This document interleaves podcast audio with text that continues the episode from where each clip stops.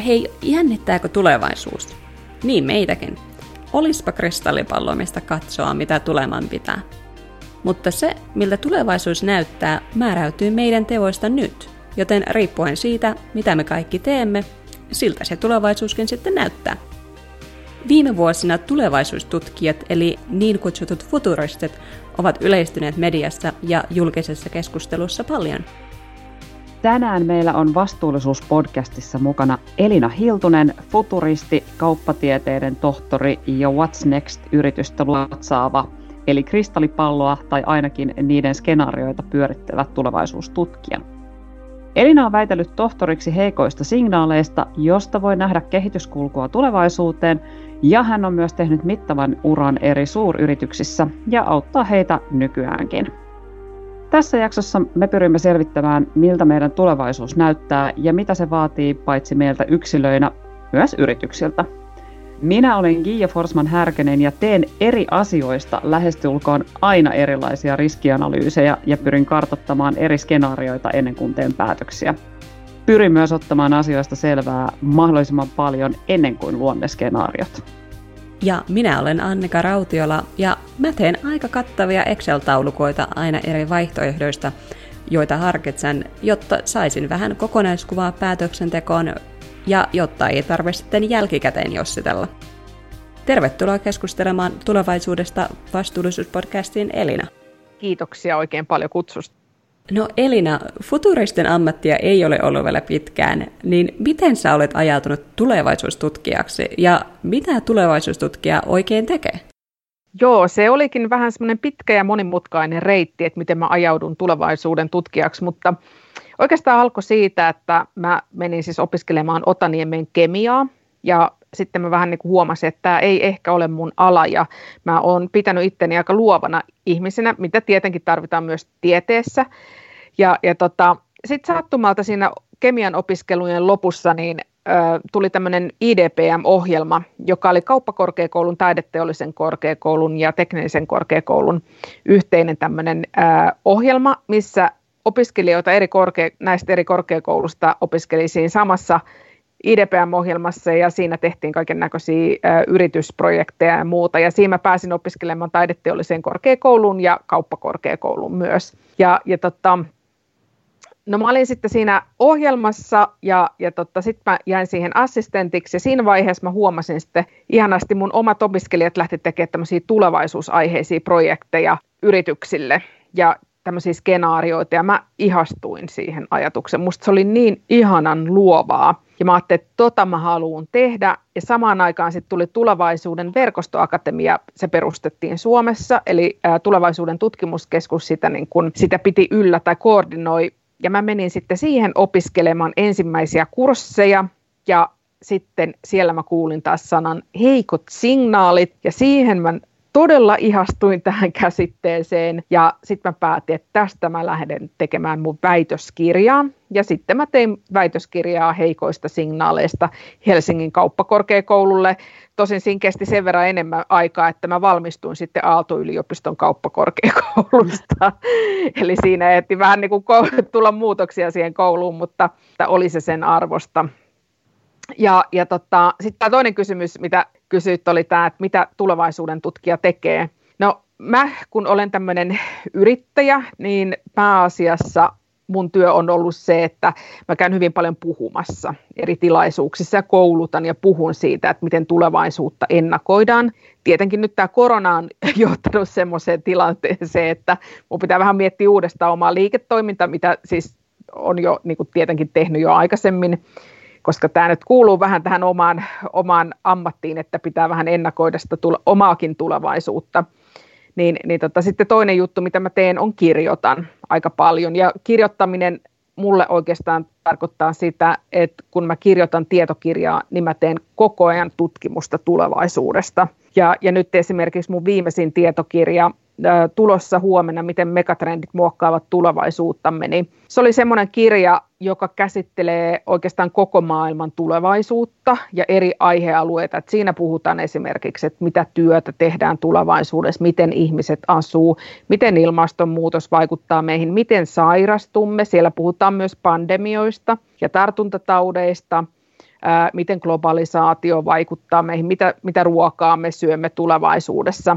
Niin täytyy sanoa, että, että se, että kirjoittaa tuommoisen kirjan, niin sehän tarkoittaa sitä, että joutuu tehdä ihan mielettömän tutkimustyön. Eli siinä mielessä mä olen todellakin tulevaisuuden tutkija, eli, eli teen semmoista niin sanotusti pöytälaatikko tutkimusta, haastattelututkimusta, haastattelin asiantuntijoita siihen ja kysyin, että mitä näkemyksiä on tulevaisuudesta. Ja, ja tota, sitä kautta sitten yritän tätä omaa tutkimustietoa niin sitten aina näissä koulutuksissa ja, ja puheissani tuoda sitten esille. No näistä megatrendeistä me ollaan itse asiassa aikaisemmin juteltu tuosta Sitran Mikko Duvan kanssa. Ja nyt sä mainitsit itsekin tässä, että olet tohtorin väitöskirjassa käsitellyt erityisesti heikkoja signaaleja. Niin kerrotko meille vähän, että mitä ne on ja miksi ne on tärkeitä? Joo, heikot signaalit on tämmöisiä, oikeastaan mä sanoisin, että ne on ensioireita tulevaisuuden muutoksesta. Ja ne on tässä päivässä olevia tämmöisiä vähän outoja, kummallisia asioita, joilla ehkä niin kuin vähän naureskellaan tai vähän kohautellaan olkapäitä, että ei nyt tästä niin kuin tuu ikinä mitään. Ja jos me mietitään niin kuin taaksepäin aikajanalla, niin kaikki asiat, mitä meillä on nyt niin kuin itsestään selviä, niin niistä on ollut jossain vaiheessa heikkoja signaaleja, jota, joita lukemalla voisi vähän etukäteen aikaisemmin kuin muut niin katsoa, että okei, tulevaisuudessa niin voisikohan tapahtua tämmöistä. Ja jos mä mietin nyt niin kuin esimerkkejä, että mitä, on, mitä heikkoja signaaleja historiassa on ollut, niin jos mietitään vaikka ensimmäiset kännykät, kun on tullut, tai ensimmäiset autot, ne on herättänyt hirveästi ihmetystä. Ensimmäiset autot, kun kulki tiellä, niin siellä oli poika lipun kanssa heiluttamassa, että varokaa, täältä tulee tämmöinen ilman hevosia ja ihmisiä kauheasti mietityttänyt, mikä toi on ja miksi muka tollasia tarvitaan. Toi pitää hirveästi meteliä ja muuta. Ja oikeastaan kaikkeen tämmöisiin muutoksiin liittyy aina vähän se vastarinta, että, että sen takia niin kuin heikoista signaaleista vähän niitä dis, niin sanotusti dissataan. Ja, ja tota, jos miettää, toille nyt tämmöinen teknologia heikko signaali, mutta sitten meillä on tämmöisiä niin kuin, ö, yhteiskunnallisia, sosiaalisia heikkoja signaaleja. Yksi on esimerkiksi toi avoliitto, joka Suomessa nyt on niin sanotusti enemmän sääntö kuin poikkeus nykyään, mutta jos me mennään jonnekin 70-luvulle, niin puhutaan susipareista siinä vaiheessa ja kauhean häpeällistä ja muuta. Ja, ja, tota, ja tämä ajatus, niin kun, että minkä takia näitä kannattaisi katsoa, koska nämä nämä tämmöiset muutoksen siemenet, niin ne voi olla sitten tosiaan niitä, että jotka tulevaisuudessa, että joista tulee tosi isoja trendejä tai isoja megatrendejä, mutta sitten on kuitenkin hyvä huomata se, että kaikista heikoista signaaleista tänä päivänä ei tule mitään isoja megatrendejä. Et jotkut vaan semmoisia, että ne tulee ja menee. Ja, ja sitten jois, jotkut sitten taas indikoi, että hei, tässä on nyt joku tosi tärkeä juttu niin kuin nousemassa, että reagoikaapa tähän. Joo, niinhän se taisi olla, että Henry Ford, kun, kun oli kysynyt, että miten pitäisi päästä matkustamaan jatkossa ja tulevaisuudessa, niin ihmiset oli vaan vastannut, että, että enemmän hevosia, eikä suinkaan, mm. että vaihtoehto olisi auto. Ja sama itse asiassa mä muistan yhden keskustelun tässä, sit on 10-15 vuotta aikaa ehkä yhden vanhemman miespuolisen ihmisen kanssa, joka sanoi, että hän aikoo nyt matkustaa ja lentää niin paljon kuin mahdollista, koska joskus tulevaisuudessa se ei tule ole enää sallittua. Ja mä mietin silloin, että no näinkö hän, että voikohan tuollaista alkaa millään tapaa rajoittaa, mutta nyt ehkä ollaan jossain vaiheessa menossa sellaiseen tilanteeseen, että sitä, sitä ehkä joudutaankin rajoittamaan. Joo, Mut, ja sitten niin jos mietitään esimerkiksi tätä koronaepidemiaa nyt, niin mikä on nyt päällä tässä, niin, niin tämmöiset, tä, tätähän kutsutaan, tai futuristit puhuu tämmöisistä villikorttimuutoksista. Toi, sano, sanoisin, että korona ei ole siis semmoinen täysverinen villikorttimuutos siinä mielessä, että, että siinä on kuitenkin ollut aikaa reagoida siihen. Eli ensimmäiset tapaukset, kun näkyi, niin, niin kesti kuukausia ennen kuin se sitten tuli tänne Suomeen ja, ja nyt reagoidaan sitten, sitten kovasti. Mutta näistäkin villeistäkin korteista me nähdään näitä heikkoja signaaleja, että pystytään, niin kuin, py, pystytään vähän niin kuin ennemmin aikaisemmin reagoimaan kuin sitten myöhemmin niin ihan se, että me yritetään lukea näitä heikkoja signaaleja tämmöisistä niin kuin isoista, todella kovista muutoksista etukäteen.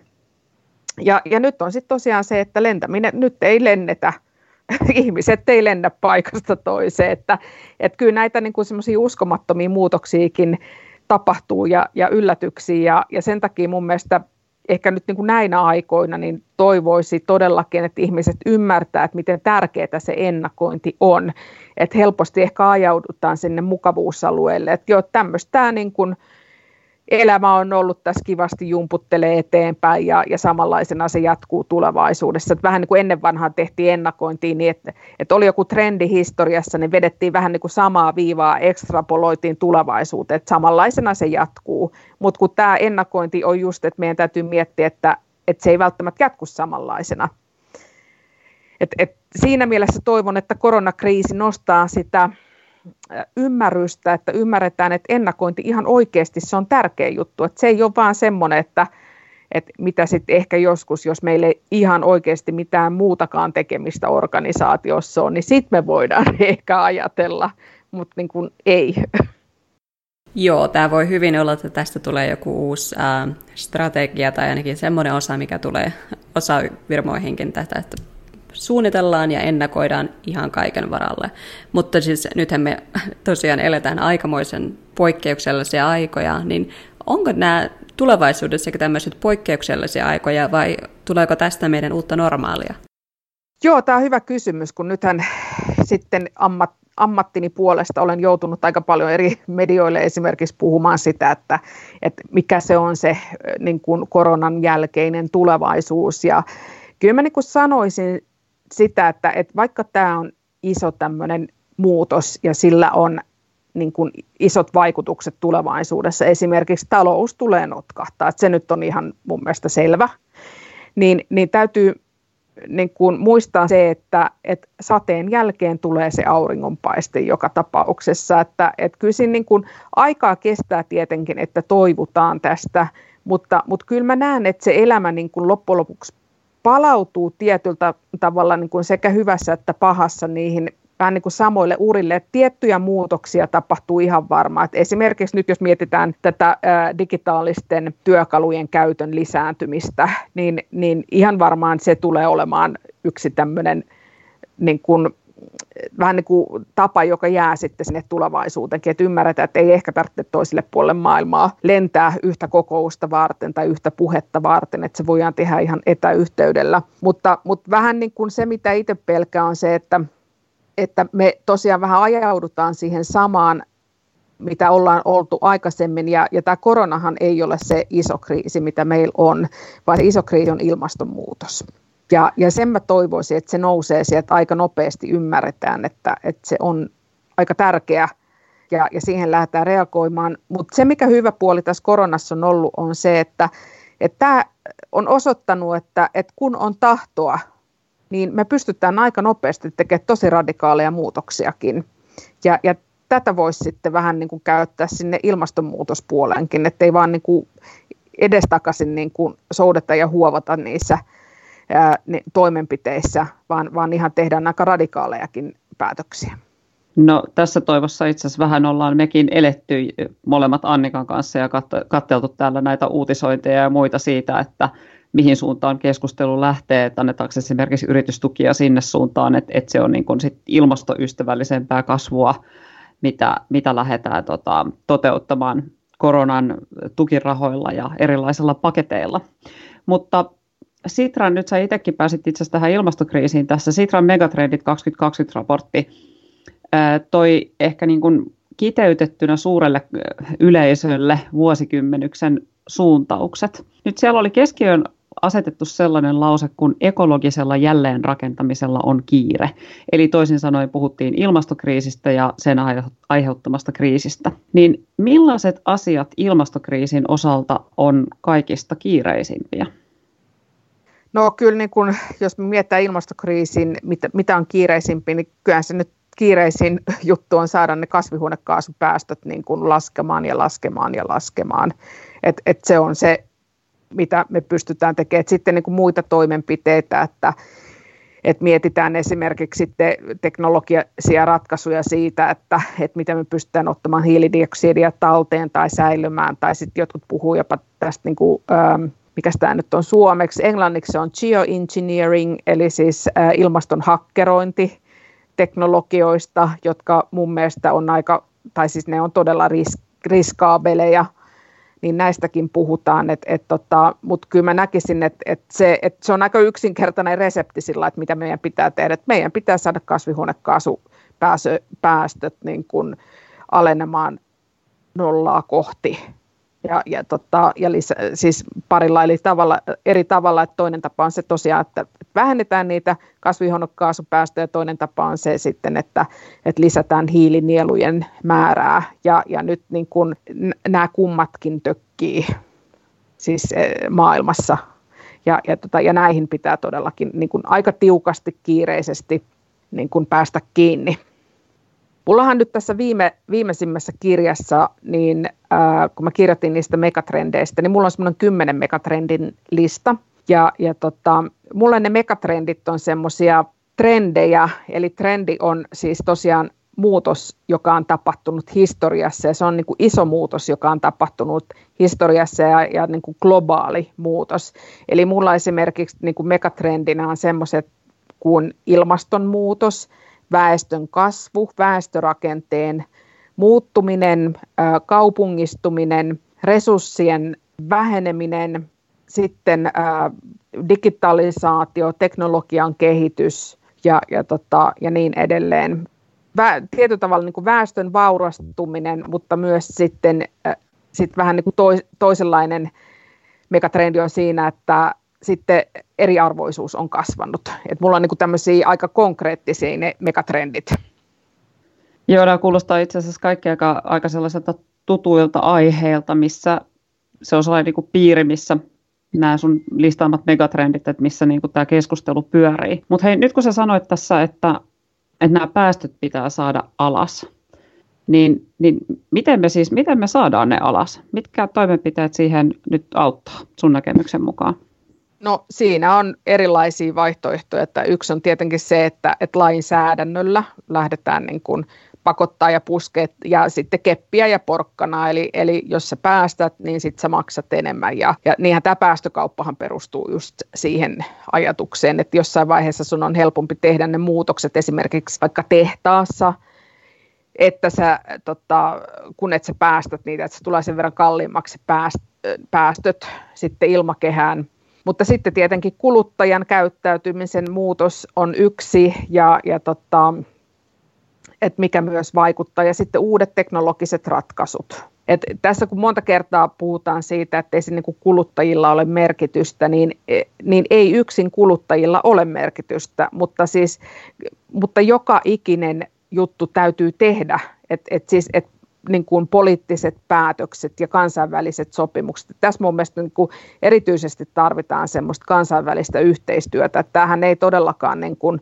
tapahdu niin, että, että me Suomessa tehdään tai Kiinassa vaan tehdään ja sitten muut kaasuttelee ja päästelee ilmaan vaikka mitä. Että et kyllä tässä pitää niin kuin kaikki tehdä yhdessä.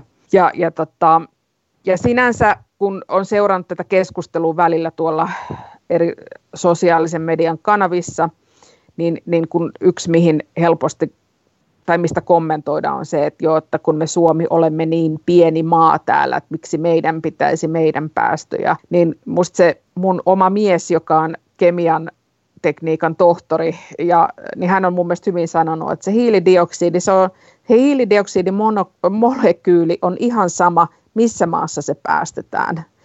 Et niin kun ajatuksena on, että sitä niin kuin joka maassa pitää vähentää niitä päästöjä. Tämä on se, se, mihin pitää niin kuin mennä.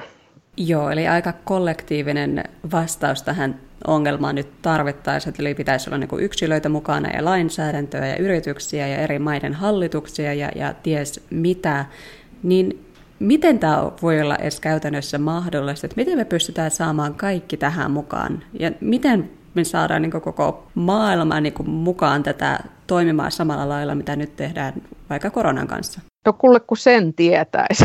niin, tota.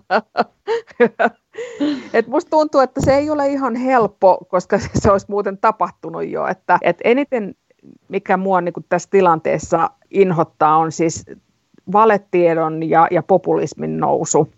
jotka niin kuin koko ajan kampee siis niin kuin kapuloita tähän rattaisiin. Et, et halutaan, että, että ilmastonmuutos, että aletaan niin kuin kyseenalaistamaan tieteellisiä faktoja. Et musta nämä on todella inhottavia Ja esimerkiksi somessa näkyy hyvin paljon, että siellä tulee, jos on ilmastonmuutoskeskustelu, niin siellä aina sitten hyppää joku tämmöinen ilmastonmuutoksen kieltäjä mukaan, joka heittää kaiken näköistä äh, liipalaapaa sinne sekaan, joka, ja niin kuin tarkoituksena niin jarruttaa semmoista järkevää keskustelua. Et se onkin hyvä, hyvä kysymys sitten, että et mitä siinä voidaan tehdä, että et sen jollain tavalla mä luotan siihen niin kuin koulut, koulutukseen ja sen asian nostamiseen ja siitä puhumiseen ja opettamiseen, mutta toisaalta välillä tuntuu, kun Suomessakin on aika koulutettua porukkaa, niin siltikin täällä on ihmisiä, jotka niin kuin näkee tämän puppuna.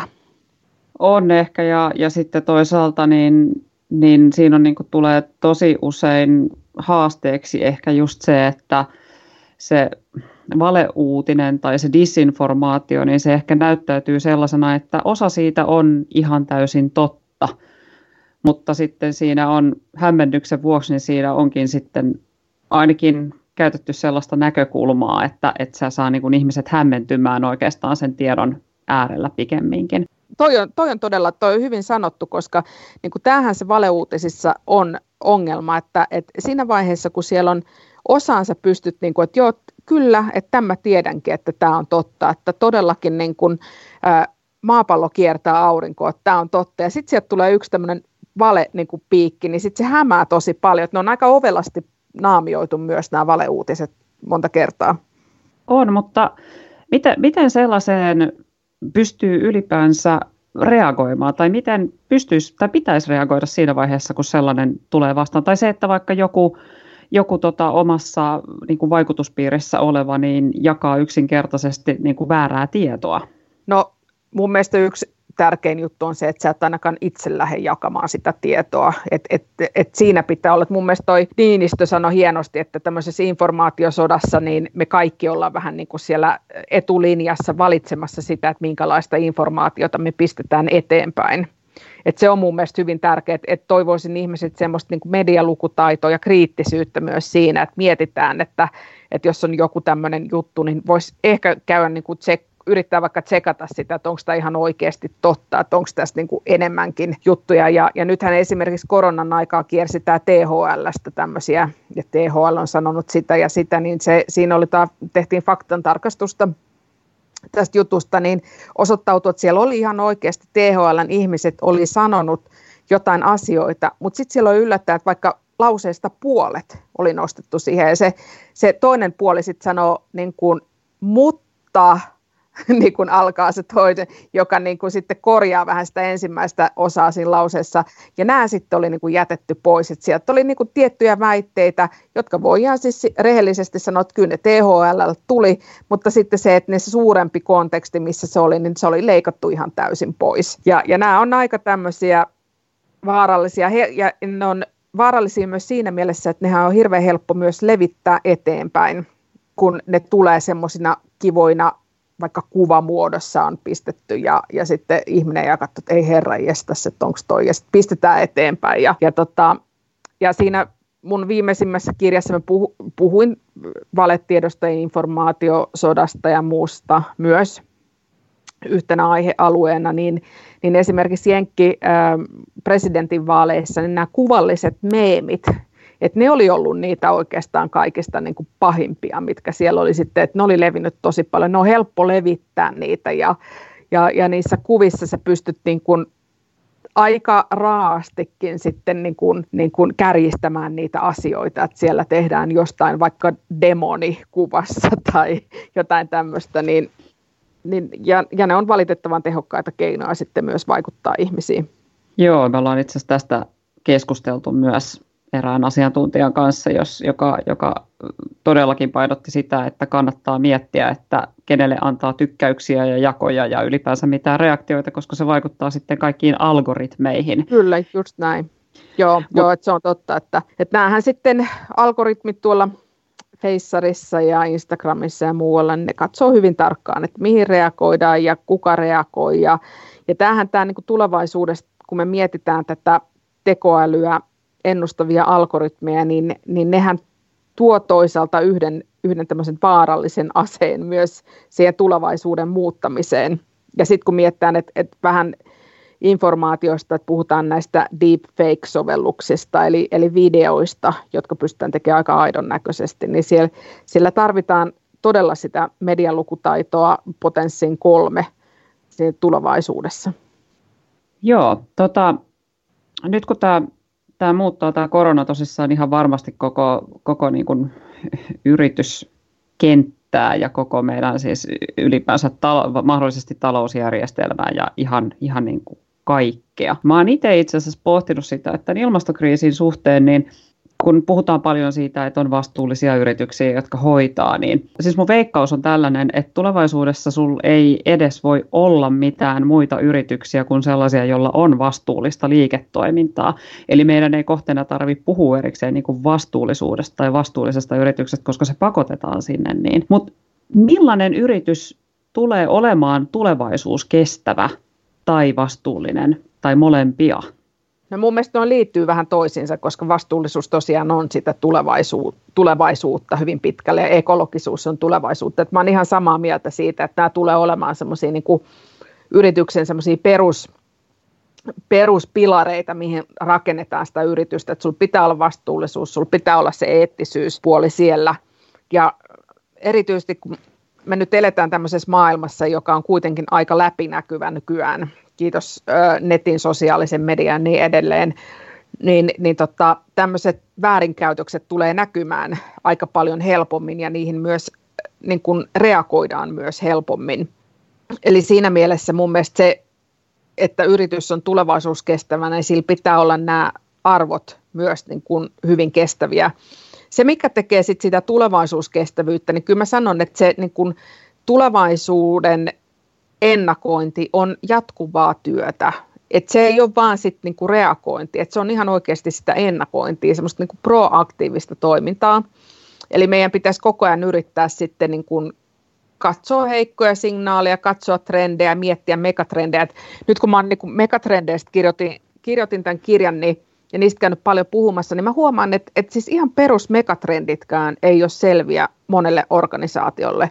Et vaikka mulla on yleensä niin kuin ihan sikafiksuja ihmisiä siellä yleisössä, kun mä oon puhumassa, niin monta kertaa ihmiset on vaan niin keskittynyt siihen omaan toimialaan, omaan työhön, että sitten tämmöinen niin maailman isot muutokset, että ne, ne jää vähän sinne niin kuin taka-alalle. Et esimerkkinä semmoinen kysymys, että kun, mitä mä kysyn, että kuinka paljon ihmisiä maapallolla on, niin tiedättekö te vastausta? 7 miljardia 700 000. Aika tarkka, mä olisin sanonut kanssa lähempänä kahdeksaa miljardia. Te olette tosi hyvin kartalla. Meidän toi on just se on about 7,8 miljardia.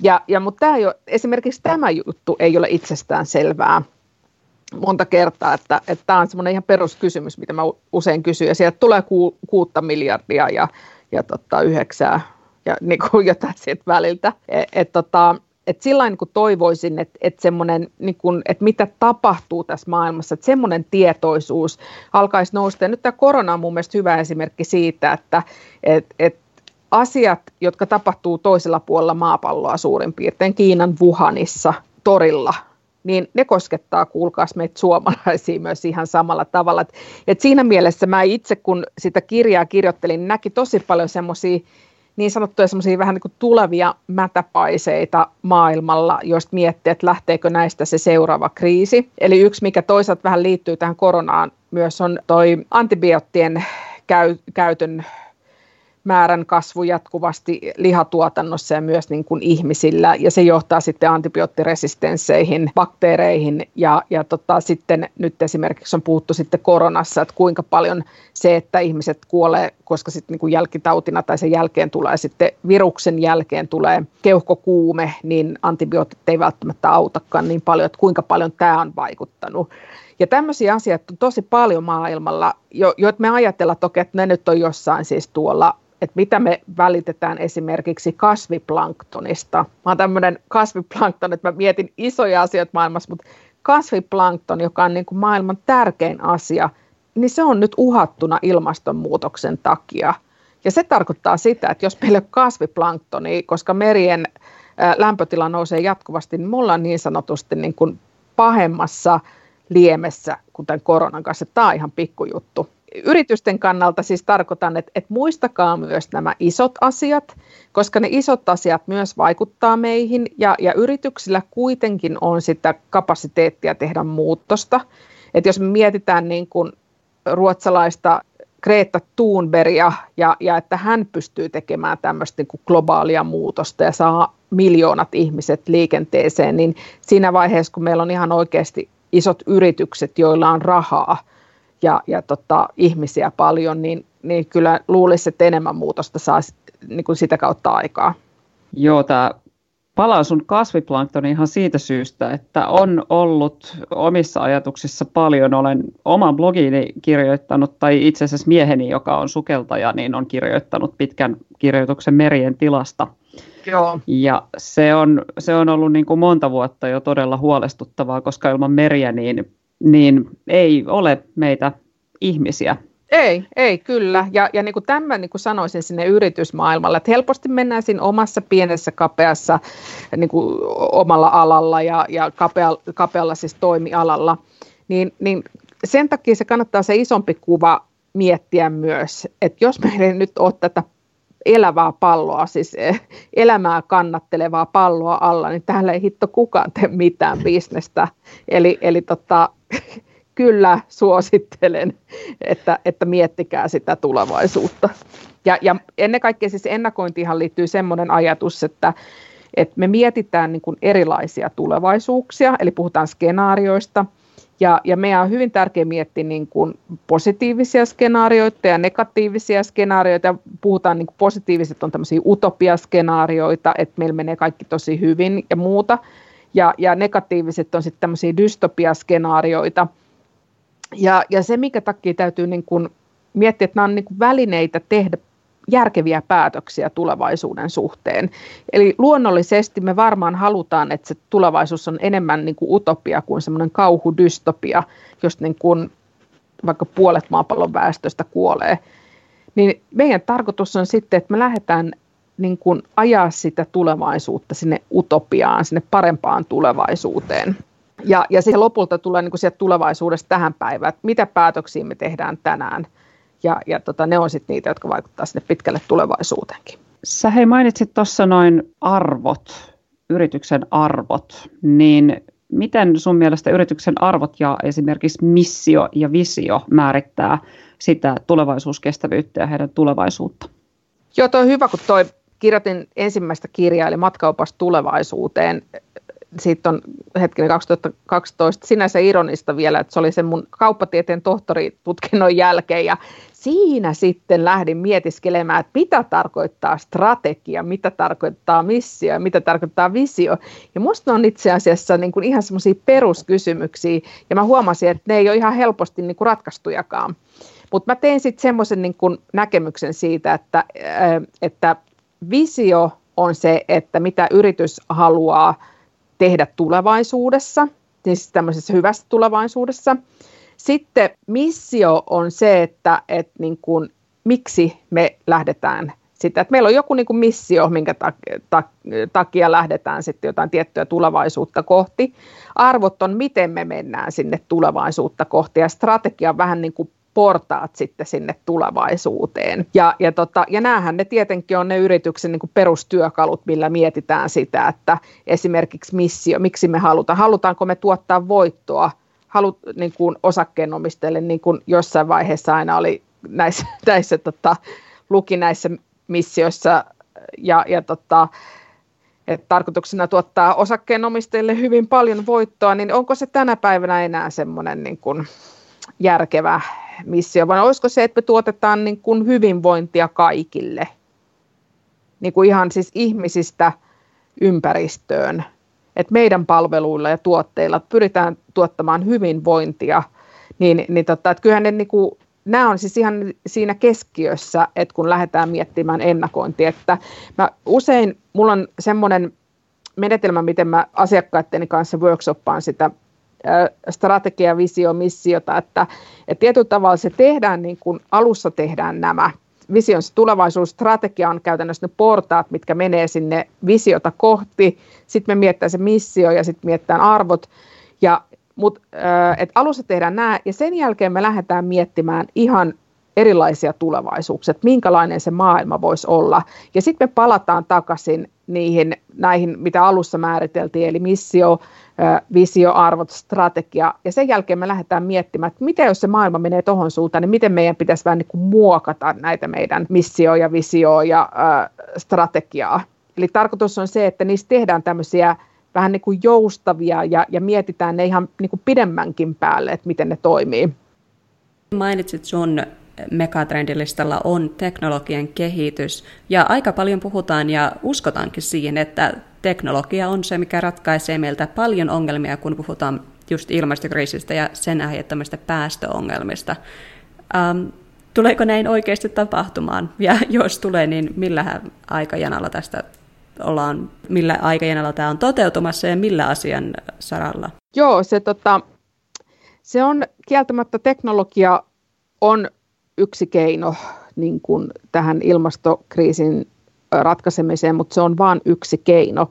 Ja nyt täytyy myös muistaa se, että teknologian vuoksi monta kertaa nämä, nämä ilmastokriisit on myös olemassa. Että jos me esimerkiksi liikenteen päästöjä, niin kyllä se liikenne on, autot on teknologian tämmöinen yksi, yksi hien, teknologiakehityksen yksi hieno kulminaatiopiste ja sieltä niitä pakokaasuja ja kasvihuonekaasuja pääsee, puhumattakaan lentokoneista ja laivoista. Ja, et, et tota, tietyllä tavalla, vaikka itse olen tämmöinen insinööritaustaltani ja, ja aika teknologiafriikki, niin musta täytyy varoa sitä, että me annetaan kaikki lainausmerkeissä teknologialle, niin että et kyllä se teknologia ratkaisee tulevaisuudessa. Kun tosiasiassa niin kun täytyy muistaa, että meillä ei ole mitään niin kun niin kuin teknologiaa, että meillä on yksittäisiä teknologisia ke- keksintöjä, joihin kenties panostetaan rahaa tai ei. Et teknologiahan ei kehity esimerkiksi missään niin kuin tyhjössä, että me pistää ovi kiinni ja sitten siellä on teknologia, joka lähtee kehittymään. Et, et siihenhän täytyy satsata. Ja nyt niin kuin kysymys on mun mielestä hyvin paljon siitä, että mihin me satsataan – mihin me pistetään rahaa. Et, et, et, annetaanko niille tutkijoille, jotka tutkii jotain tämmöisiä vaihtoehtoisia energiamuotoja, miten saadaan niitä halvemmaksi, vai annetaanko rahat jonnekin muualle, että lähdetään esimerkiksi kehittää sitä, että, että miten me saataisiin niin kuin viimeisetkin öljyt tuolta, tuolta jäämereltä, jäämerialue, arktiselta alueelta sieltä porottua, porottua merenpohjasta pois. Että nämä, niin kuin, et, et se, ja sekin on siis teknologiaa, että se täytyy muistaa, että sekin on teknologia, että niitä porataan niitä arktisia alueita. Niin kyllä mä näkisin, että, että, että semmoinen hyvä teknologia voi tulevaisuudessa helpottaa, mutta se ei, emme, ei me voida vaan uskoa, että on joku tämmöinen teknologia, joka tulee sieltä ja ratkaisee. Että kyllä meidän täytyy itse olla siinä ja jokaisen tehdä asian eteen jotain. Niin, harvemmin ne itsestään sieltä pulahtaa esille, että kyllä että jonkun pitää ohjata rahavirtoja sinne ja jonkun pitää tehdä se innovaatio. Ja... Joo, ja joskus se ei ole mahdollista ja joskus se ei ole siis niin kuin teknisesti tai, tai resurssien mukaan, että se voi olla niin kallis ratkaisu, että se ei ole. Siis onhan näitäkin esimerkiksi tuohon ilmaston hakkerointiin ehdotettu kaikenlaisia peilejä avaruuteen tai laivoja, jotka puhaltaa vesihöyryä ja muuta tämmöistä. Mutta, tota, mutta ne on monta kertaa, ne voi olla niin kalliita ratkaisuja, että niihin vaan niin kun ei ole rahaa, ne ei ole mielekkäitä tehdä. Ja, ja tota, sitten voi olla niin, että, että me ei niin kun vaan keksitä niitä. Että eihän nääkään, niin kuin, ei me kaikkea, esimerkiksi tässä koronakriisissä nähdään nyt, että ei meillä nyt heti ole mitään rokotetta käynnissä. Että sitä kehitellään kyllä, mutta kestää aikaa sen kehittämiseen. Toisaalta jossain kirjassa mä luin tosi hienosti tämmöisiä ihmisten ajatusharhoja, ja yksi ajatusharha oli listattu siihen, että tämä liika usko teknologiaan, teknologia ratkaisee kaiken. Ja musta oli tosi hyvä, se oli oikein piikki mulle, koska mä itse olen myöskin siis kirjoittanut kirjan teknologian tulevaisuudesta mun miehen kanssa. Ja, ja, tota, ja siinähän tietenkin niin kuin visioitiin vaikka mitä teknologioita siinä, mutta musta se on hyvä ymmärtää, että ei ne teknologiat aina niin nopeasti tule, eikä ne kaikkea pysty ratkaisemaan. Ei varmasti, ja niihinkin tietenkin aina liittyy oma riskinsä, ja kuka haluaa investoida johonkin, joka ei ole taatusti takuu varma, mutta se ehkä jää nähtäväksi. Kyllä, mutta, mutta tosiaan siis se, että mitä sanon, että, että kyllä tarvitaan poliittista päätöksentekoa, tarvitaan yrityksiä, tarvitaan kuluttajien toimia ja sitten se teknologia on yksi, että miettää, miten siitä ilmastokriisistä päästään vähimmin vammoin. No hei, nyt siirrytäänpä osittain teknologiaa, mutta, mutta myös mehän tähän matkailuun, ja sä olit kirjoittanut tällaisen kirjan kuin Matkailun tulevaisuus, tai itse asiassa raportin Matkailun Joo. tulevaisuus, joka löytyykin netistä Helsingin matkailusäätiön sivuilta luettavaksi. Niin matkailuun on esimerkiksi paljon ehdotettu sitä, että et, et kohta tulee joku ja ratkaisee sen haasteen, vaikka että päästöt lentämisestä tulee vähenemään, koska tulee sähkölentokoneita ja niiden päästöt on tosi vähäisiä. Tällä hetkellä siis lentäminen aiheuttaa todella ison piikin jokaisen meidän hiilijalanjäljessä, jos me lennetään. Minkälainen tulevaisuus matkailulla ja lentämisellä on? Joo, siinä tota, mä oon paljon nähnyt näitä lentämisen erilaisia skenaarioita ja, ja toisaalta puhutaan, niin kun, että lentäminen tulee kasvamaan, että sitä ennakoidaan, että se tulee kasvamaan tosi paljon ja sitten samalla se niin kuin, tulisi vihertymään. Ja musta nämä kaksi ei niin kuin, vaan sovi yhteen, että et, niin matka, matkailijoiden määrät kasvaa ja yhtäkkiä niin kuin, kasvihuonekaasut vähentyisi siitä. Että et ei, ei onnistu. Ja, ja vaikka teknologiaa erilaisia kehitetään ja esimerkiksi Norjassa menee ö, sähkölentokoneita tai niin kuin testaillaan niitä, niin se määrä, mitä meillä on tota, lentokoneita tuolla taivaalla kerralla, se on niin suuri, että sen muuttaminen nyt yhtäkkiä niin kuin päästöttömäksi. Ja, ja se ei ole mitään yksinkertaista edes, että akut painaa tosi paljon ja, ja tota, sitten on puhuttu erilaisista muista ratkaisuista, levä, levä totta, pohjaisista polttoaineista. Ja, ja nämä on aina, aina kun lähdetään uusia tämmöisiä teknologioita kehittämään, nehän on kalliita siinä alussa. Et mä oon vähän sitä mieltä, että musta se on vähän tämmöisten niin lentoyhtiöiden tämmöistä tämmöistä niin kuin viherpesujuttua, tämä keskustelu siitä, että me voitaisiin joskus saada niin, että, että meillä tämä että kaikki voisi matkustaa suurin piirtein lentämällä ja se olisi vielä niin kuin jotenkin ympäristön kannalta hyvä juttu. Et siihen mä en ymmärrä, että sitä mä en niin kuin purematta niele. Ja sitten kun me miettää esimerkiksi lentämistä, niin maailmassa vain 20 prosenttia ihmisistä on koskaan lentänyt.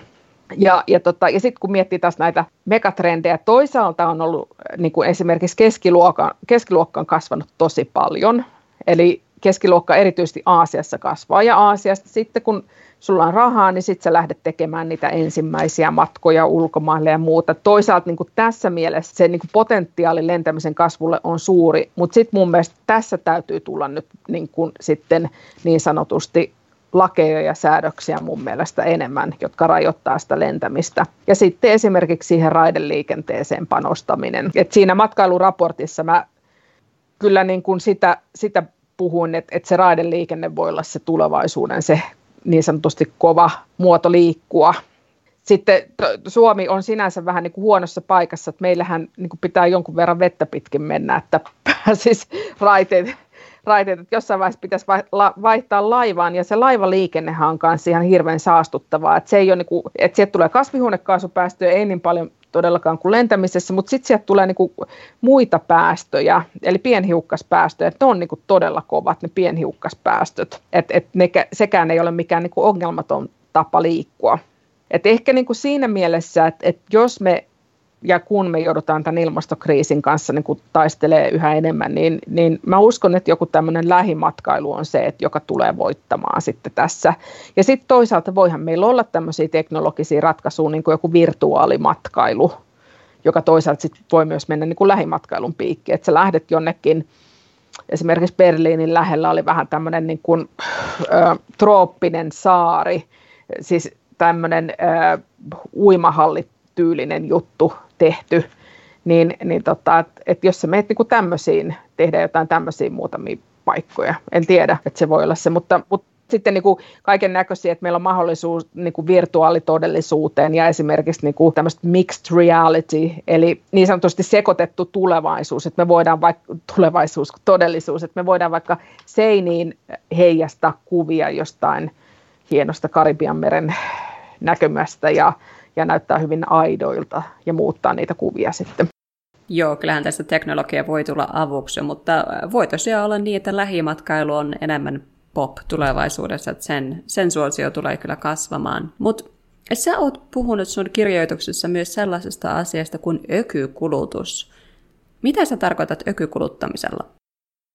Niin, kyllähän niin kuin ökykulutus, siis se, että, että me kulutetaan, onko se nyt viime, viime tietojen mukaan 3, piste tai pilkku kahdeksan maapallollista uusiutuvia luonnonvaroja vuodessa, siis suomalaiset, niin, niin kyllähän siinä voi sanoa jo vähän tämmöistä ökykuluttamisesta. Eli siis tästä vielä korjaan sen verran, että jos kaikki maailman ihmiset kuluttaisivat samaa tasoa kuin suomalaiset, meillä menisi 3,8 maapalloa niin kuin vuodessa.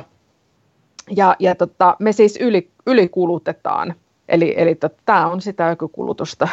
Mitä me ylikulutetaan? Me ylikulutetaan ka- kaikkea. Ja, ja tästä mä kirjoitin myös siinä, että resurssien vähenemisestä, että, että meillä on niin kuin tiettyjä resursseja, mistä tulee ja on jo pula. Että vesihän on yksi tämmöinen, mistä on pula. Suomessa ei vedessä ole ollut yleensä pulaa pahemmin, mutta ei tarvitse, kun mennä jonnekin tuonne Englantiin, niin siellä on jo iät ja ajat sitten ollut näitä, näitä kausia, kun ei saa kastella nurmikkoa tai muuta. Mutta sitten niin kun ilmastonmuutoksen ansiosta niin yhä enemmän ja enemmän ihmisiä tulee elämään tämmöisillä alueilla, missä on haastetta saada sitä niin kuin puhdasta vettä. Sitten meillä on esimerkiksi haasteita hiekan kanssa. Eli hiekka on tämmöinen resurssi, josta on tullut jo pulaa ja hiekkaa käytetään, siis semmoista hiekkaa, jota käytetään ö, rakentamisessa eli betonissa. Ja se on jopa mennyt niin, niin kuin pahaksi tämä hiekan, hiekkapula, eli että siihen liittyy tämmöistä niin kuin rikollisuutta, että, että jossain tuolla Aasiassa, niin siellä on jopa niin, kuin niin sanotusti saaria hävinnyt, kun on hiekkaa tarvittu jossain toisessa paikassa. Ne saaret on niin kuin kaivettu, koska tämä rakennushiekka, niin se pitää olla tämmöistä vähän niin kuin meren huuhtelemaa hiekkaa, koska se on sitten kulmikasta, että tuommoinen Saharan hiekka ei käy siihen rakennustoimintaan kunnolla. Ja, ja sitten puhutaan liittiumista, että jos esimerkiksi koko maailma menee sähköistettyyn liikenteeseen, niin se tarkoittaa ihan mieletöntä liittiumin kulutusta, niin sitten tästäkin mietitään, että tarvitaanko tai riittääkö meillä ja, ja ennen kaikkea riittääkö meillä niin sanotusti halpa liittium, että et kyllä sitä niin kuin meressä esimerkiksi liittiumi on, mutta sitten se alkaa olla aika kallista sieltä uuttaa sitä pois. Eli meillä on ihan oikeasti semmoisia tiettyjä raaka-aineita, jos tulee olemaan niin kuin haastetta – ja, ja, tota, ja sitten tietenkin, että noi oli niinku tämmöisiä vähän niin kuin materiaaliin liittyviä, mutta sitten me voidaan puhua tietenkin esimerkiksi ruuasta, että, että ruokaa ylikulutetaan, heitetään ruokaa ihan mielettömästi. Suurin piirtein, oliko se, nyt mä en ole ihan varma, että oliko se kolmannes ruoasta menee roskiin jossain vaiheessa prosessiin maapallolla. Eli, eli tämmöisiä ylikulutuskohtia meillä on hyvin paljon. Ja, ja siinä sitten tietenkin niin kun mun mielestä kiertotalous on semmoinen järkevä ajatus, että, että, että pysty, pyritään miettimään esimerkiksi tuotteissa, niin, niin, niin ihan koko sitä prosessia, että jos miettii esimerkiksi nyt elektroniikkatuotteita, niin monet elektroniikkatuotteet ne ei edes päädy minnekään siis kierrätykseen. Jos miettii esimerkiksi jokaisen suomalaisen kuluttajan kaappeja, niin siellä varmaan on aika monta vanhaa puhelinta ja tietokonetta ja muuta. Ja, ja kun ei ole olla ainoita tässä, niin sitten kun me lasketaan, että jokaisella on niitä muutamia kappaleita, niin se on aika isot määrät, mitkä siellä niin kuin hyllyillä makoilee, eli siis sitä materiaalia ei saada uudestaan käytettyä, ja sitten puhumattakaan, että esimerkiksi näitä elektroniikkajätettä dumpataan jonnekin kehitysmaihin sitten aika vastuuttomasti, ja, ja nämä sitten tulee kehitysmaiden ihmisten ongelmiksi. Osahan, siellähän kehitysmaissa, esimerkiksi Afrikassa, niin siellä on paikkoja, missä tätä romua siis niin kuin lajitellaan ja, ja niin eri kasoihin suurin piirtein, kuparit yhteen ja sitten myydään niitä, mutta ne on aika kauheat ne olosuhteet, että et ne on tämmöisiä niin kuin terveysriskejä tämä lajitteluprosessi, koska siellä ei mistään niin kuin terveydestä pahemmin huolehdita ja, ja tota, nämä on tämmöisiä isoja ongelmia. Nyt sä oot itse asiassa päässyt tähän, että sä oot, sä oot keskustellut vähän tästä kiertotalousjärjestelmästä ja sitten myöskin itse asiassa kuluttamisesta. Tässä näin ollaan pohdittu myöskin muutamankin vieraan kanssa, että kun tämä nykyinen talousjärjestelmä se pohjaa siihen, että pitää olla jatkuvasti kasvua, joka tarkoittaa sitä, että meidän pitää vaan kuluttaa enemmän yleensä, niin miten se nyt niin kun nykyisten haasteiden valossa, niin miten se meidän nykyinen talousjärjestelmä sitten selviää vai selviääkö se?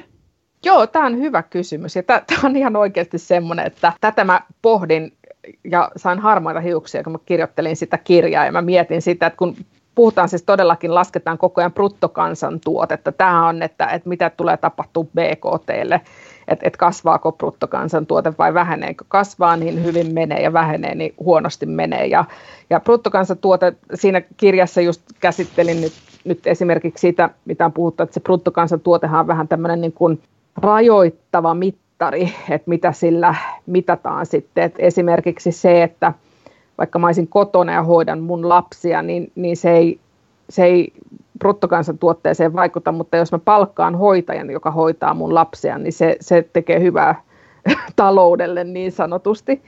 Ja, ja sitten siinähän jää niin kuin tämmöinen niin, kuin, niin sanotusti tämmöinen työ, mitä tehdään, mutta ei, mistä ei palkkaa makseta, niin sitähän ei huomioida ollenkaan siinä. Ja, ja tota, mä en ole sen, mä en ole niin kuin tämmöinen ekonomisti siinä mielessä, että osaisin, ja musta tuntuu, että moni ekonomisti, ei, vaikka onkin siis ekonomisti, niin ei osaa sanoa sitä, että, että, että minkälainen systeemi on talouskasvun jälkeen, että onko semmoista mahdollista ja, ja mitä tapahtuu, mutta, mutta kyllä mä niin kuin ainakin sen sanon, että, että jos toistepäin ajattelee, niin meidän maapallo ei tule kestämään jatkuvaa talouskasvua, että se on mun mielestä ihan varma, että meidän pitäisi alkaa todella miettimään niitä muita muita asioita myös, että, että miten, miten me voidaan niin kuin elää, että py, miten, miten me kestetään se, että talous ei tule kasvamaan jatkuvasti. Ja jos mä nyt mietin sitä, että talouskasvu, mitä se yksittäisen ihmisen niin kuin kannalta tarkoittaa, niin sehän tarkoittaa esimerkiksi sitä, että ensin sulla on niin kuin polkupyörää, sitten sulla on seuraavaksi niin kuin vaikka pikkuauto ja sitten sulla on vähän isompi auto ja sitten sulla on niin kuin kaksi autoa ja sitten sulla on ehkä perheellä kolme autoa, niin mun mielestä jossain vaiheessa voi kysyä, että et, et, onko niille kaikille tarvetta, että et onko sille kasvulle ihan oikeasti tar- tarvetta.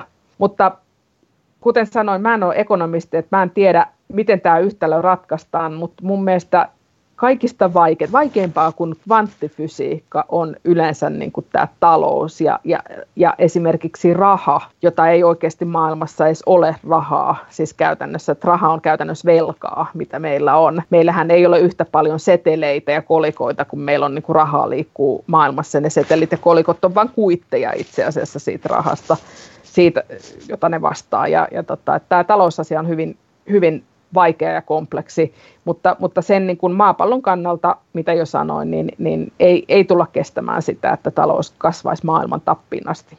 No, me lähestytään tässä meidän podcast-jakson loppua, ja meillä on tässä lopuksi aina ollut tapana ottaa tällainen kolme nopeaa kysymystä, jos me annetaan sulle pari vaihtoehtoa, ja sä sitten niin nopeasti vastaat mutu tuntumalta, kun, kun pystyt. Kuulostaa Apua, hyvältä. Apua, joo, kuulostaa tosi hyvältä.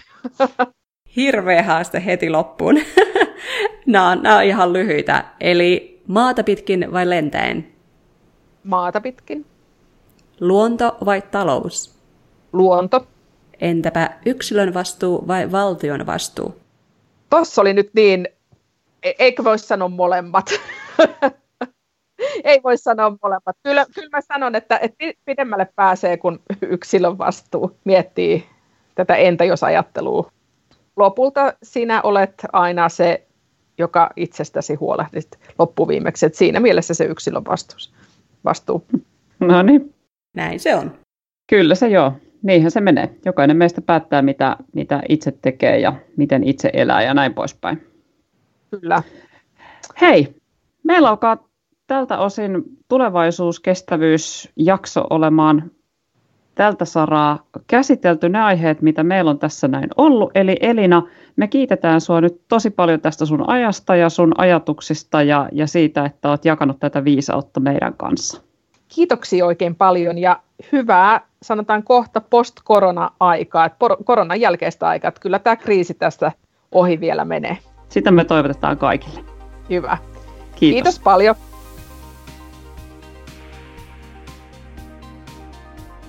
Se oli tulevaisuustutkija futuristi Elina Hiltunen, joka kanssa meidän kanssa keskusteli tulevaisuudesta ja tulevaisuuskestävyydestä. Mulle jäi sellainen olo, että aika paljon meidän pitää tehdä ja aika paljon se vaatii paitsi meiltä yksilöinä myöskin yrityksiltä.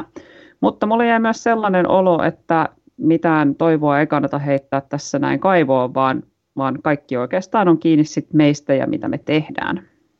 Näinhän se on, eli toivoa on, niin me voidaan tämä vielä selättää tai ainakin sitä ilmastonmuutosta ja muuta vähentää. Eli tuota, näin se on, toivoa on, mutta toimintaa on kyllä muutettava nykyisestä, jos aiotaan suunnata sinne tulevaisuuskestävämpään ää, no, tulevaisuuteen. Näin on. Tota, nyt kävi ilmeisesti myös kuitenkin vähän niin, että korona heitti kapuloita rattaisiin, mutta se ei tullut mitenkään yksi kaksi yllättäen, vaan, vaan ilmeisesti Elinakin oli kuitenkin kirjoittanut jo pandemioista ja niiden vaikutuksista. Miksi me ei olla kuunneltu tulevaisuustutkijoita? Miksi, miksi kukaan ei ottanut näitä huomioon tällä tavalla? Mä luulen, että tässä on vähän sama asia kuin näissä ilmastonmuutoksen tulevissa haasteissa, jotka ehkä tulee. Että niitä ei vaan voi visualisoida eikä oikein niin uskoa todeksi ennen kuin ne on täällä ja päällä ja niihin pitää reagoida. Et niitä on hyvin hankalasti aletaan ennakoimaan ja en mä tiedä mistä se johtuu, mutta mä toivon, että ehkä nyt tämä korona meille sen opettaa, että aika lailla kaikki on mahdollista ja kyllä meidän pitäisi kuunnella näitä asiantuntijoita, jotka heittää näitä tosi oudoiltakin kuulostavia skenaarioita ilmoille. Mm. Ja sitten ehkä jäi sellainen fiilis tässä kanssa just miten, miten Elina aika hyvin tästä puhuu tästä asiasta, että siellä on joku Wuhanissa ostanut vähän lepakoita markkinoilta tai mikä nyt olikaan villieläin ja sen jälkeen koko maailma on oikeastaan polvillaan. Eli sellainen yksilön vastuu pitäisi ymmärtää ottaa. Eli se, että me tehdään jotain täällä, saattaakin vaikuttaa ihan maailmanlaajuisesti todella isosti. Kyllä, etenkin kun aletaan puhumaan, että mitä, miten meidän valinnat vaikuttaa luontoon ja miten sitten äh, luonnonmuutokset vaikuttaa koko maailmaan, niin kyllähän tämä on aika ensinnäkin ketjureaktio ja kyllähän me kaikki ollaan tällä planeetalla ja kaikki ollaan jotenkin kytköksissä toisemme ja luontoon, eli kaikilla on kyllä osaamme tehtävänä tässä. Sitten se, mikä mun mielestä oli mielenkiintoista tässä kanssa, mä itse olen puljennut aika paljon töiden puolesta niin arvojen ja vision ja mission ja yritysstrategioiden kanssa. Mutta aika harva musta tuntuu, että on ihan yksilötasolla miettinyt omia arvoja, joiden periaatteessa pitäisi myös omaa toimintaa ohjata, ihan niin kuin yrityksiä ohjaa arvot. Oletko miettinyt sun omia arvoja? En varmaan niin paljon mitä tarvitsisi pakko sanoa, että ehkä tässä niin kuin viimeisen vuoden aikana on miettinyt enemmänkin näitä, muun muassa sellaisia juttuja, että millaiseen työpaikkaan mä haluan hakea, ää, millaiselle firmalle mä haluan tehdä töitä ja mitä mä haluan edustaa. Ja tämän suuntaisia juttuja, mutta en mä kyllä ehkä tarpeeksi ole miettinyt. Mä luulen, että nyt kun tässä koronan aikana on aikaa olla kotona, niin tämä olisi erittäin hyvä ajankohta miettiä, että millaisia arvoja mulla on ja mitä mä haluan, mihin mä haluan keskittyä. Mm. Entäs sä? Ootko sä miettinyt arvoja? Oon. Mä oon miettinyt, mä oon itse asiassa määritellyt, mä oon tehnyt itselleni sellaisen arvotyöpajan ja miettinyt strategian myöskin siihen niin, että miten ne toteutuu. Me ollaan siis itse asiassa myös tehty tällainen, tällainen arvokeskustelu ihan meidän, meidän perheessä tai ehkä sanotaan näin pikemminkin meidän parisuhteessa, koska lapset ei ehkä ihan vielä osaa määritellä arvoja oikealla tasolla, ovat sen verran nuoria. Mutta tota, me ollaan mietitty meidän arvot ja mä olen miettinyt omat arvoni ja mun arvot on, on tota, oikeudenmukaisuus, onni ja tulevaisuus. Ja se oikeastaan ohjaa kaikkea mun tekemistä. Ja tämä ei siis ollut mikään ihan pieni ajatustyöpaja, mitä mä oon käynyt läpi tässä näin ja mitä me ollaan myöskin keskusteluja käyty, vaan aika tärkeää on myöskin ollut selittää, varsinkin kun meitä kaksi ihmistä, aikuista ihmistä tuossa on, niin me ollaan käyty keskustelua siitä, että mitä ne sanat sitten oikeastaan pitää sisällään ja mitä ne tarkoittaa. Okei, sä oot mun inspiraatio. Tämä kuulostaa aivan mahtavalta. Mutta siis oikeasti näinhän se on, kun miettii esimerkiksi just puolison kanssa, että mitkä ne on ne arvot. Niin kuin molemmat, jos miettii ne erikseen, niin varmaan tulevaisuudessakin voi välttyä monilta haasteilta, koska useinhan sitä kuulee, että on oltu yhdessä tyyliin 10-15 vuotta. Ja sitten jossain välissä on vaan huomattu, että ei me ehkä ollakaan enää sopiva. Niin miten sen huomaa vasta sen jälkeen, että ei enää niin arvot sovikkaa yhteen, eikö sitä koskaan ennen mietitty. Eli sun pitää ehdottomasti alkaa jotenkin brändäämään tätä sun työpajaa ja levittää sitä laajemmallekin. Mä oon ekana jonossa. Joo, siis itse asiassa toi, niin kuin mikä saattaa käydä myös, on se, että et kyllähän me ihmiset muututaan vuosien myötä. Että jos multa olisi nämä arvot kysytty vaikka 10 vuotta sitten, niin ne olisi varmaan, tai 15 vuotta sitten, ne olisi varmaan ollut ihan erilaiset. Eli oikeasti tuossa, niin jos mietitään parisuhteen kannalta, parisuhteen tulevaisuus kestävyyden kannalta, niin, niin se arvokeskustelu kannattaa käydä aina vähän väliä, ehkä, ehkä jopa niin kuin vuosittain. Et miettiä, että ollaanko me menossa edelleenkin samaa suuntaa, ollaanko me samaa mieltä asioista, ja jos ei, niin, niin minkä takia ei. Joo, tosi hyvä pointti, koska siis äh, ihmistä muuttuu ja saa muuttua ja se on ihan ok.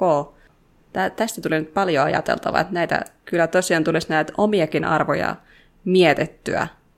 Okei, nyt mä mietin, onko mulla itsellä tulevaisuuskestävä tulevaisuus edessä.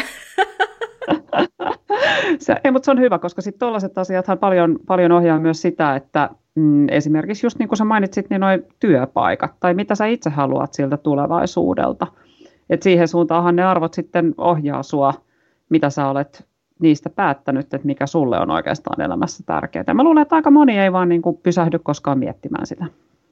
Ei, kyllä. Ja mä luulen, että jos ihmiset miettisivät enemmän näitä omia arvoja, niin sitten me saataisiin ehkä kuriin tätä, mistä Elenekin puhui, eli tätä ökykuluttamista ja yleisesti ylikuluttamista, jota Suomessa harrastetaan huomaamatta aika paljon niin kuin maailmanlaajuisesti muihin kansoihin verrattuna. Että jos siinä arvoissa olisi se vaikka tulevaisuuskestävyys tai kierrätys tai se, että ollaan ympäristöystävällisiä, niin ehkä me kulutettaisiin vähemmän, koska mietittäisiin asioita sitten siltä kantilta.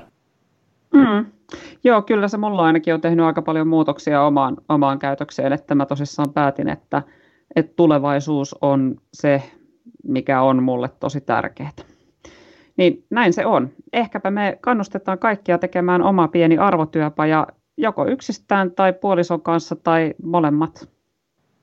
Kyllä, mä tiedän nyt, mitä mä tällä loppuviikolla alan tekee, että kiitos tästä vinkistä vaan. Varmaan mun puoliso, joka tulee kohta sulle, joko kiittelee tai puistelee nyrkkiä, että no kiitti vaan. niin, just. Sittenpähän tiedätte, minne olette menossa. Näinpä, mutta tässä taisi olla meidän tämänkertainen jakso. Edelleen olisi tosi kiva kuulla teiltä kuulijoilta teidän ajatuksia joko Facebookissa tai Instagramissa, ja sieltähän meidät löytää tuttuun tapaan sillä vastuullisuusbody nimellä. Me kiitetään tältä erää, ja tulkaahan mukaan kuuntelemaan seuraavakin jakso.